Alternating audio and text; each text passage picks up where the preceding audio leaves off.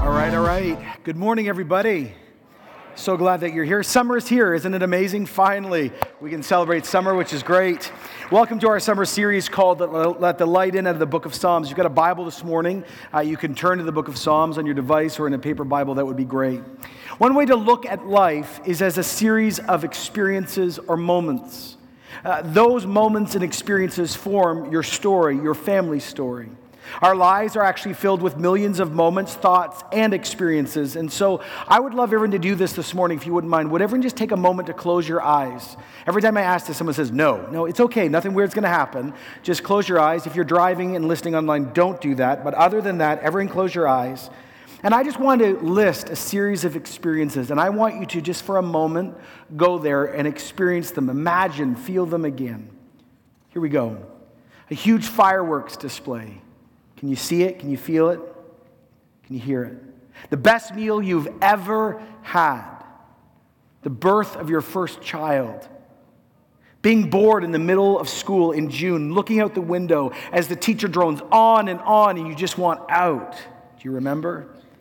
Watching Netflix for hour 400 singing at the top of your lungs in the car or with thousands of people like at a Taylor Swift concert not being able to sleep in the middle of the night, and you're so frustrated because you just want to sleep and you pound your pillow because you just want to go to bed and you can't. Waiting for a jury or a judge to make a decision that will change your whole life. Remembering the smell of your grandparents' cottage. Taking your kids for number 5,000th time to soccer and being bored out of your mind.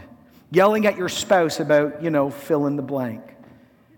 Getting a divorce finding love again, your friends standing up for you suddenly at school and feeling secure, getting an A on a test, failing a test, struggling with addiction, being told you have mental illness and it's never going away.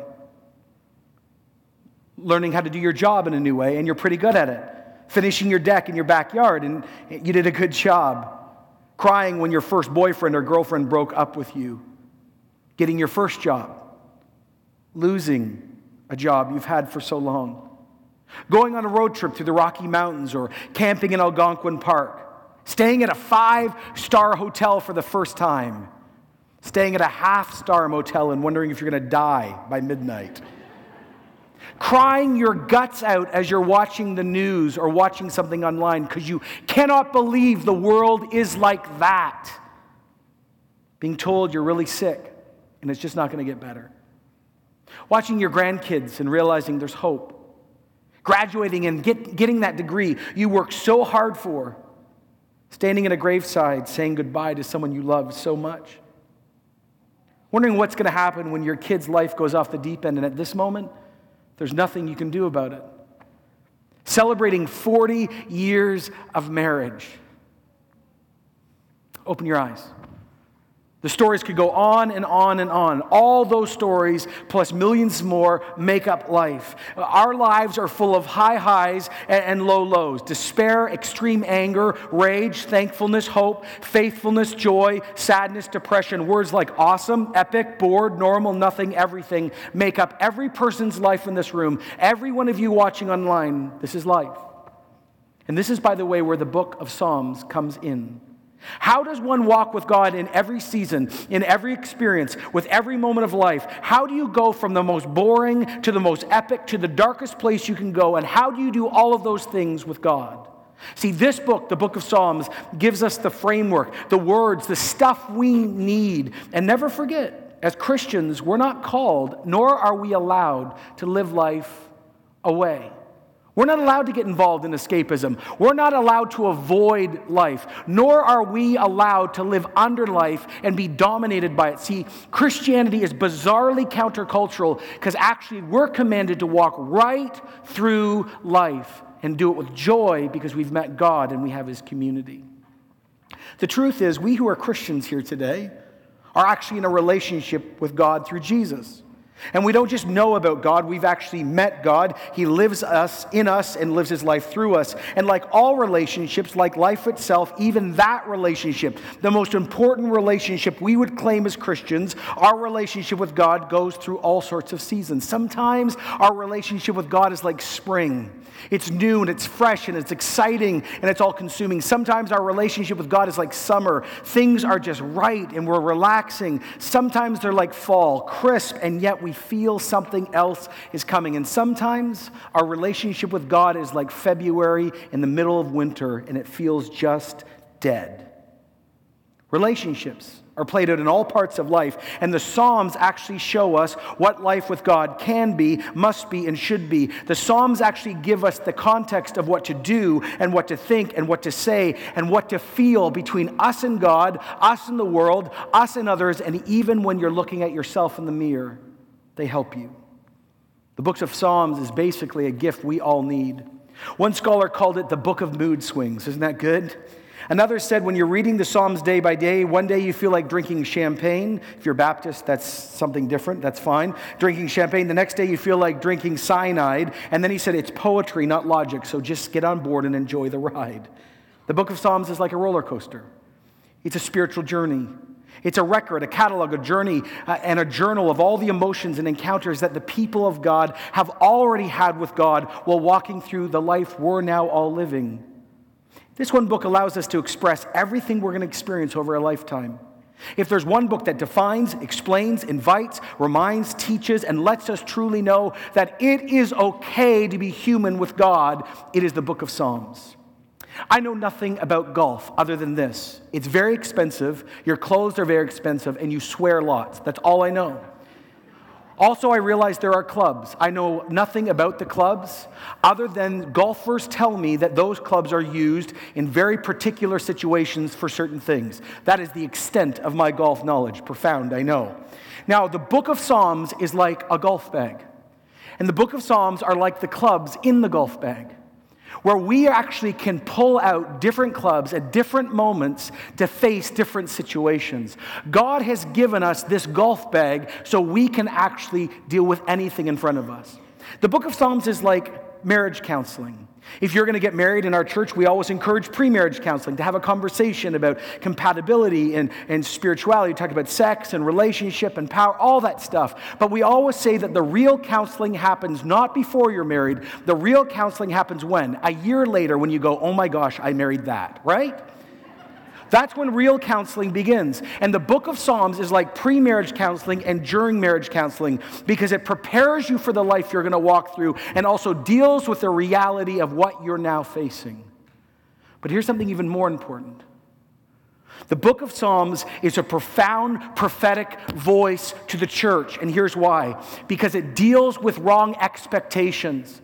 The number one killer of relationships is expectations not being fulfilled. And so many of us sitting in this audience, many of you watching and listening online, you actually have a series of expectations in your head about what you think God wants you to do, or what the church is called to do, or what you're called to do. And when it does not work out, suddenly you think you failed, the church failed, or God failed, but your expectations weren't even from God in the first place. And so you walk away from the faith, either publicly or privately, but actually the starting point was wrong.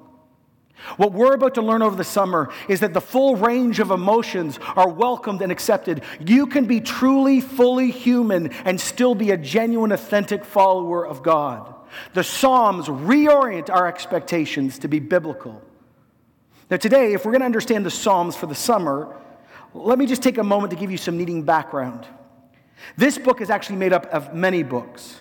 It's poetry, it's songs, it's actually an anthology. It's sort of like if you can imagine Taylor Swift comes in and God says, You've done very well, and Rihanna, not bad at all, some issues with language, but okay. U2, Beatles, Yo Yo Ma, great. And then God says, Shh, sit. This is my anthology. This is heaven's best given songs. This is actually the epicenter of heaven's singing. Now, in Hebrews, the Psalms comes from the same word as hallelujah, it just means praises. Now, you may not know this, but the Psalms, as you have it right now on your device or in your paper Bible, took a thousand years to write, compile, sort, and build. Can I say that again? A thousand years. Some of the oldest Psalms are written by Moses. Some of the latest Psalms were written during the time of Ezra and Nehemiah during the second Exodus. A thousand years of transmission, and they were compiled into the amazing book we have. 150 songs, 150 poems, 150 Psalms, two 2,000 verses, 43,000 words. We're not going through the whole book this summer, just so you know. God took a thousand years, and what He gave us is nothing but amazing. Here's God's word for every generation. Here's God's word for every season, stage, and moment in our walk with God, our walk with ourselves, and our walk with others. Now, many scholars would say that the Old Testament is fully contained in the Psalms. It's actually a mini Old Testament, like Romans is in the New Testament. Every major theological theme in the Old Testament is found through song and poetry here in the Psalms. God's existence, God is king, creation, creator, role of God's law, blessing, curses, forgiveness, hope, resurrection, our covenantal love with God, the coming of the Messiah, who we now know fully is Jesus, are all found in the book of Psalms. Think about it. And by the way, I really want you to hear what I'm about to say in your hands what you downloaded for free on YouVersion. You have a thousand years of God's people in multiple situations, writing and struggling and singing and responding to God. You've got a thousand years of devotions, a thousand years of worship services, a thousand years of personal and congregational singing, a thousand years of journey. You got a thousand years of people walking with God who we now have fully experienced through Jesus Christ. What a gift to you, what a gift to us, what a gift to the global church. No wonder every Christian tradition, no matter what their style is, from the highest high Anglican church to the greatest charismatic free expression church, from liturgy to spontaneity and everything in the middle, all of us use the Psalms. We preach from the Psalms, we sing from the Psalms, we're inspired by the Psalms, we write out of the Psalms, we listen to the Psalms. Now, many of you who've grown up in church, it's not all, but some of you, probably were taught that David wrote them all.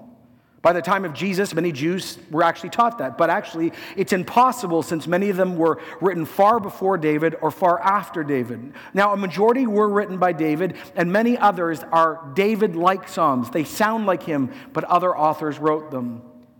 Modern ideas are expressed here time and time again because there's nothing new under the sun. Moses and Heman and, and Ethan and Asaph and, and, David and Solomon and the sons of Korah and a whole whack of them are anonymous. Many think Ezra actually wrote some of them. The Psalms were sung, they were written down, others were composed and sung. Many are rooted out of personal experiences or national experiences, which became songs later. Psalm 54 is where David was being hunted by Saul.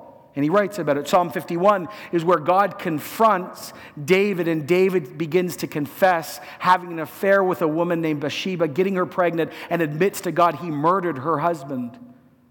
Some just recount history, some are generic. Some were composed for private prayer, but most of them actually were composed for areas just like this. Actually, the majority of the Psalms were written for congregational worship. Maybe you don't know this. Did you know the Psalms were sung day and night in the temple? By Levites, professional paid worship leaders. They're the Chris Vaches, Jeromes, and Brooks of their day. And they sang day and night to God. And many Psalms were actually written for special occasions. Psalm 92 was only used on the Sabbath. Psalm 100 was actually used, used during Thanksgiving offerings. And all the different names were part of singing guilds. 55 of the Psalms actually refer to musical directors of some sort. The Psalms were composed by leaders, kings, priests, prophets, and everyday people. They were sung by professionals, and they were sung in formal settings and informal settings by normal people like us. They were at the heart of the worship experience, chanted, read, preached from. Simply put, the Psalms has been part of the heart, or is the heart of our faith, ever since we've existed as a movement. After 10 centuries of compiling them, the scholars who put the Psalms together as we know them today wrote them into five books. And the five books are to mirror, mirror the five books of Moses. So the first book is Psalm 1 through 1, 4, Psalm 1 through 41. And then Psalm 42 through 72 is book 2. Book 3 is 73 through 89. Book 4 is 90 through 106. And book 5 is 107 through 150. Now, as you go through the Psalms, if you read them carefully, which a lot of us don't do, but if you do it, you'll realize something pretty quick. Certain psalms feel and sound like other psalms. They're not in an order, they're not grouped together, but they feel the same. That's right. Well, there's actually genres, there's actually styles. So let's just do this. Raise your hand if you watch Netflix, raise it really high. Okay, good. Binge watching, gluttony, you just confessed it. Wonderful. All right. So, you know it's true. You know it's true. So when you go on Netflix or if you go on iTunes, it's interesting. They say what type of genre or style would you like to what? Watch. So you say, "Well, I want to watch a movie based on a historic book or I want to watch a documentary or I want to watch kids." That's my word. It's Peppa Pig versus I don't know, something else. This is my world I live in. Uh, or, or maybe it's science fiction or history or when you go on iTunes, right? You say, "Well, I want inspirational, I want gospel or R&B or rap or pop." And so you choose a genre. Well, I want you to think about it like this the book of Psalms is the hymn book, it's the iTunes, it's the Netflix for our movement, where you can go through different genres and actually hear God's voice. Now, if you read through all of them, and I read a whole group of different scholars over the last few weeks preparing, basically there is all different ways to categorize them. I've categorized them into 10 different psalm types. And what we're going to do all summer is, and we're going to do this every week, we're going to stop on one style and teach you how to use that style. So in your life, either tomorrow or in 20 years from now, you're going to have the words and the Psalms to use in that situation. So is everyone ready for that? Make sense? Yes or no? Yes? Ready? Good. All right. So we're going to do this. The first type of psalm is called a wisdom psalm. Everyone say wisdom sound loud. Wisdom. Okay, this is the first type of psalm. There's at least eight songs like this. They talk about how to live a wise life, how to live God's way. It's like singing a sermon. Psalm 1, which many of you might know, is a wisdom song. Blessed is the one who does not walk in step with the wicked, or stand in the way that sinners take, or sit in the company of mockers, but whose delight is in the law of the Lord, who meditates on his law day and night. Wisdom says this you live like this, you don't live like that. What path do you want? God's way, which leads to wisdom, or the world's way, which you end up becoming a fool? Wisdom is when knowledge is applied. Wisdom becomes wisdom when you know something and you just go, don't go, well, I know that. You say, now I do that. See, that's the great problem in our culture. We have more information than we've ever had in human history, but there's very little wisdom and tons of knowledge because we don't have the time to process it and begin to walk it out. So, wisdom psalms tell us how to live a godly life. Here's the second one it's praise psalms. Everyone say praise psalms praise psalms. Okay, these are calls to worship. Why we should praise God. They outline God's attributes and his acts and his deeds and his characters. They remind us how God walks into a person's situation or community situation and changes the ballgame. It's a reminder that God is who he is and he's worthy of our worship and praise. It's a declaration that we will never take the place of God, and we're okay with that. Psalm 103 Praise the Lord, my soul, all my innermost being. Praise his holy name. Praise the Lord, my soul, and forget not all his benefits. Praise Psalms. Now, the third genre or style are called songs of ascent. Let's say together songs of ascent. Now, this is awesome. This is where the word epic is appropriately used, all right? So, 2,000 years ago, when the Jewish population was spread all across the Roman Empire, they would gather at critical religious holidays like Pentecost. And the whole Jewish community would gather together to walk up into Jerusalem to worship. So I want you to think about this. Up to a million people would begin to travel and meet together in Jerusalem. So I want you to imagine the largest concert you've ever been to. You got it in your head? Okay, some of you should be confessing the concert you were at, but that's fine. Okay, you got it in your head? Okay, now we all know the feeling when you're with 10 or 20 or 30,000 people and you're all singing the same song. Now, I want you to imagine 500 or 800,000 or a million people walking together singing the same song in the same language. It's like all of Scarborough begins singing at the same time together. That's what happened during these things. And there were specific psalms written for that event, and they're called the Songs of Ascent. And so here's one, it's, it's in 122. I rejoice with those who said, said to me, Let us go to the house of the Lord. Our feet are standing at your gates, O Jerusalem. Jerusalem is built like a city that is closely compacted together. I, I don't understand why, but it's closely, great. That is where the tribes go up, the tribes of the Lord, to sing praise to the name of the Lord according to the statute given to Israel. So these were sung as epic moments with hundreds of thousands of people going to worship God. Songs of ascent. The next style is completely different. They're called creation psalms. Say that with me. Creation psalms. They focus on God as creator. They celebrate and they remind us that God is sustainer. He's the one who made the universe. He's stabilizing it right now. It's reminding us that God's still involved, that his creation is good, and God speaks through his creation. The Psalms call us to look at the artistry and complexity and the beauty and the order and the rhythm of creation as a source of seeing God, hearing from God, and worshiping God. If you're a person where your sacred pathway is nature, you're just like, I feel closest to God when I'm in the middle of a swamp or trees or stars. I'm not one of you, but you know who you are. These are your Psalms. These are the ones where you're like, yes, yes, I am close to Jesus right now. The most famous one is Psalm 19. The heavens declare the glory of God. The skies proclaim the work of his hands. Day after day, they pour forth speech. Night after night, they reveal knowledge. Creation Psalms. Now, there's an opposite one that we're about to touch. I'm so glad it's in the Bible. It's called a lament psalm. Can you say that with me? Lament. There are 60 psalms that are lament psalms. So, out of 150 psalms, 60 of them are this. These are wild psalms, individual, communal. They're honest expressions about pain and distress. Many people call them the songs you sing at night. Hear people complain to God. Hear people cry out to God. Hear people confess sin to God. They, insert, they assert their innocence before God. This is the polar opposite of praise. Their cries of God's people about disorder and sin and pain and sickness and suffering and death. At points, they question God's motive. You're not acting fair, God. They say, Where are you? It deals with God's silence and God's distance. They're raw, they're hard, they're honest. It's like a full out bar fight with God. I'm so glad this is in the Bible because this reminds us our relationship is not fake, our relationship with God is real. One of the most profound Psalms that's found in this genre was used by Jesus himself as he lay dying, and he quoted Psalm 22 My God, my God, why have you forsaken me? Why are you so far from saving me? So far from my cries of anguish, my God, I cry out to you by day, and you don't answer. And by night, I find no rest. The lament Psalms. Now, in the middle of the lament Psalms, there's another group called the imprecatory Psalms. Try saying that with me.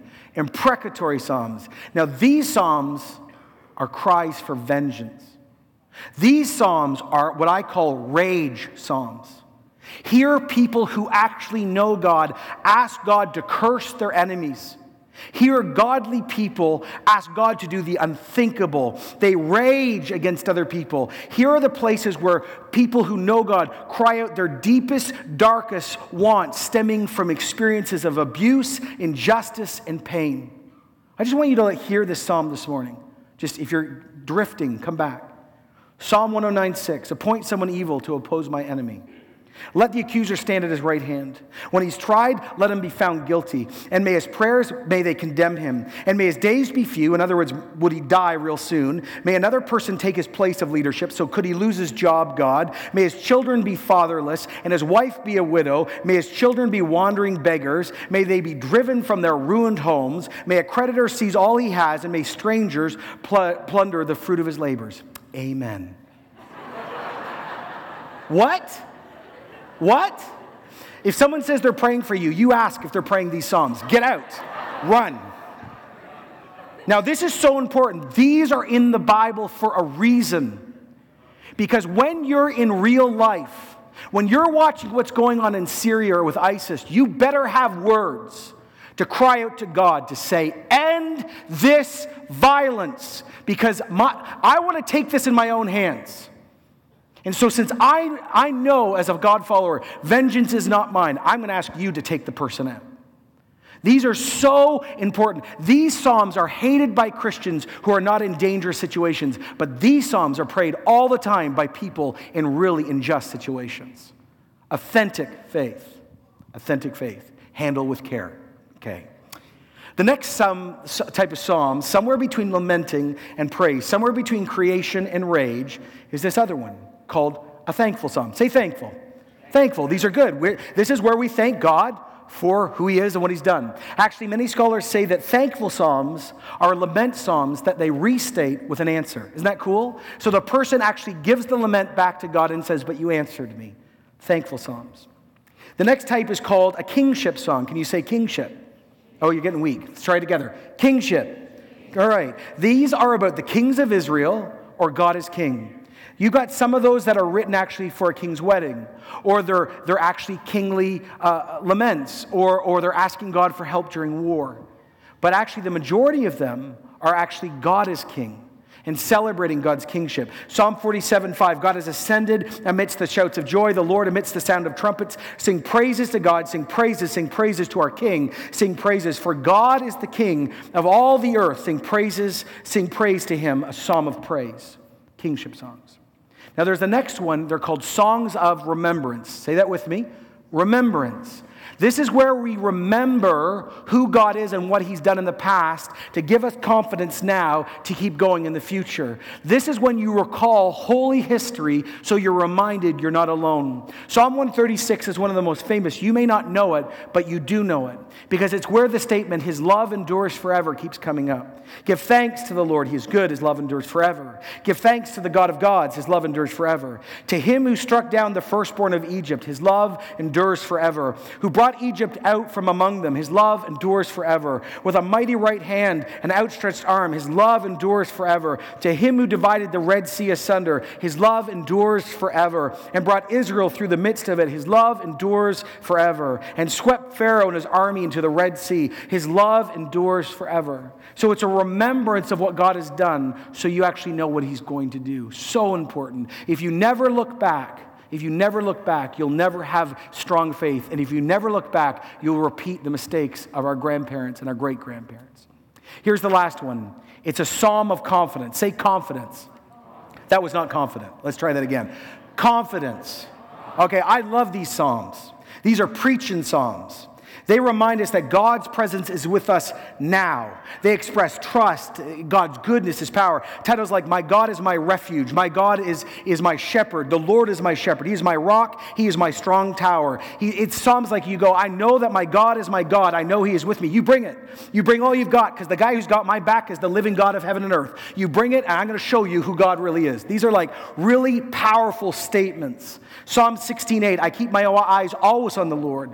With him at my right hand, I will not be shaken. Therefore, my heart is glad, my tongue will rejoice, my body will be resting secure, because you will not abandon me to the realm of the dead, nor will you let your faithful one see decay. Mm, like they're those type of thing, right? Psalms of confidence. And we all, of course, need those because they're not about what God did yesterday. They're not about what God's going to do tomorrow. They're the declaration He's doing it right now, today. The Psalms were sung, they were chanted, sometimes accompanied by massive orchestras, a huge choirs, sometimes sung by professionals, sometimes in the middle of a home, sometimes by a one person. Here's the point the book of the Psalms is the hymn book of our faith. And by the way, that leads me to Jesus. Never forget, the whole Old Testament was to prepare the world, to point, to paint the picture of who was coming. What did Jesus say in the Sermon on the Mount? I have not come to abolish the law and prophets. I have not come to abolish them, but to fulfill them. In the New Testament, the Psalms is quoted 69 times. And by the way, the Psalms is used the most out of the Old Testament to prove that Jesus actually was who he claimed. If you're taking notes, three Psalms Psalm 2, Psalm 22, Psalm 110 are the most often quoted Psalms about Jesus. Psalm 2, that he is the Son of God. Psalm 110, he is the Messiah. Psalm 22, his death, his vicarious death for us. All of those things are used. Now, it's amazing when you look at Christians, both non Jewish Christians and Jewish Christians who claim Jesus is the Messiah, we believe the Psalms are the Word of God. Talk to any Orthodox Jew around the world today, they would tell you the Psalms is the Word of God. Both communities use the Psalms as Scripture, both use it to hear and get guidance. But where we divide is over Jesus Christ, because we as Christians would declare that Jesus is the Messiah, and you need to stop asking for the Messiah to come. He's already come, and the Psalms prove that He is who he claimed to be. And that's where the Jewish community and the Christian community divide over the Psalms. If you read your New Testament, you will see time and time again that Jesus himself and many others uses the Psalms to point to Christ. Last thing, and it's this. If you read the New Testament and it, the very few descriptions of church services, the Psalms were used every single time. Uh, Ephesians 5:19 speak to one another with psalms, hymns and songs of the Spirit. Colossians 3:16 let the message of Christ dwell among you richly as you teach and admonish uh, one another with all wisdom through the psalms, hymns, songs of the Spirit, singing to God with gratitude in your hearts. The very first church services that happened in homes and other places, they sang the psalms and they used the psalms and they also had other songs they wrote, both hymns and songs of the Spirit. Here's the thing as we begin the summer why do we need the Psalms? Really important question for us today. Why do we really need them? Well, here's the answer they're perfect prayers, and they're perfect songs. And let's be honest, the majority of us need words and images and ideas to express something to God about what we're thinking and feeling, and we don't know how to do it. And the Psalms is God's gift to us to actually do this. Here's the second thing so important. Please hear this. The Psalms show us and give us permission for a real faith. All the emotions and all life situations are found here. They're open, they're dynamic, they're raw, they're honest, they're full, they're needed. They deal with everything from betrayal to great love to boredom to injustice and everything. See, the highest highs and the lowest lows and everything in the middle is found in the book of Psalms. And let me say this again as Christians, we are called not to avoid life or be domineered by life. We are called to walk right through life, but do it with God and His community. And the language we need in the middle of all forms of life is found in the Psalms. Every generation of Christians for 2,000 years, every godly Jew before Christ came always used the Psalms to talk to God about life as it is. The Psalms are a guide to talk, to pray, to learn, to worship personally and corporately. But let me just say this too. It's obvious, but it needs bear, it's bare repeating. The Psalms are scripture. They're actually God's word for us. 2 Timothy 3:16 all scripture is God breathed and it's useful for teaching, rebuking, correcting and training in righteousness. Let me just say this, if you read the Psalms as we will this summer, you will be taught and rebuked lovingly and corrected and trained in righteousness. Let me put it another way, all our desires and all of our wants, please listen, in your uncertainty, in your joy, in your sadness, in your normal, in your boredom, in your routines. I want to say this people of God have already walked along these roads. They've already been in every valley you're going to be in, and I'm going to be in. They've already been on every mountaintop and everything in the middle. God has already gone ahead of us. He's not left us unaided. We're not alone. We're not left speechless or dumb. We have songs of experience. All of life's roads have already been well traveled. The old paths are well worn by our godly ancestors, and they, like the great cloud of witnesses in the Spirit of God, God is saying, C4, C4 Church, you actually can travel these same roads. And the, the language of heaven and the truth of heaven has been given to you. And let me just say this too. Our desire in this church, you know this, is authentic faith. And, and here's what we're going to do. We live in a culture that's so instantaneous, right? I want it now. I want to apply it now. And if it's not useful in the next five and a half minutes, it's irrelevant. Stop. That's not true. Wisdom is not like your iPhone that expires every three seconds. This is so important. The reason why we're doing this series is because I and others want to equip this church with the wisdom of God that lasts a lifetime.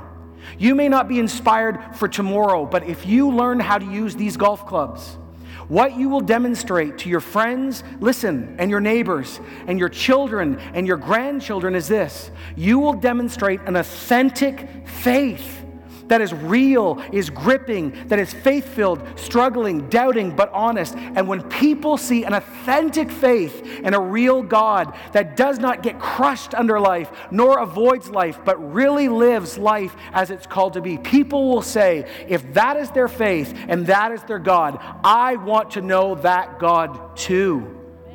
So the book of Psalms is going to teach us. Yes, you can clap. The book of Psalms is going to teach us how to demonstrate an authentic, godly life that is not going to be Sunday schoolish in the sense that it's just so up top and it's gone by the next day, or we did church on Sunday and it's gone But No, no, no, no.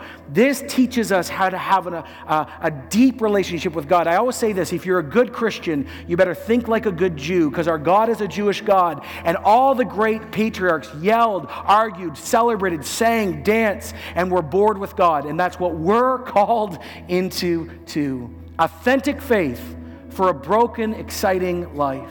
So would you stand with me now and let us let us do this. Let us commit ourselves this summer to learning this. Are you ready to learn from the Psalms this summer? Yes or no? All right. All right. So let's pray. Jesus Christ, Holy Father, Holy Spirit, come, come now and teach us your wisdom. May this be genuine, real, authentic. Teach us how to think and feel right about ourselves, about you, about our world. Come, Lord, let the light in. Let our faith be genuine. Amen. Amen. Amen. Let's sing to our God.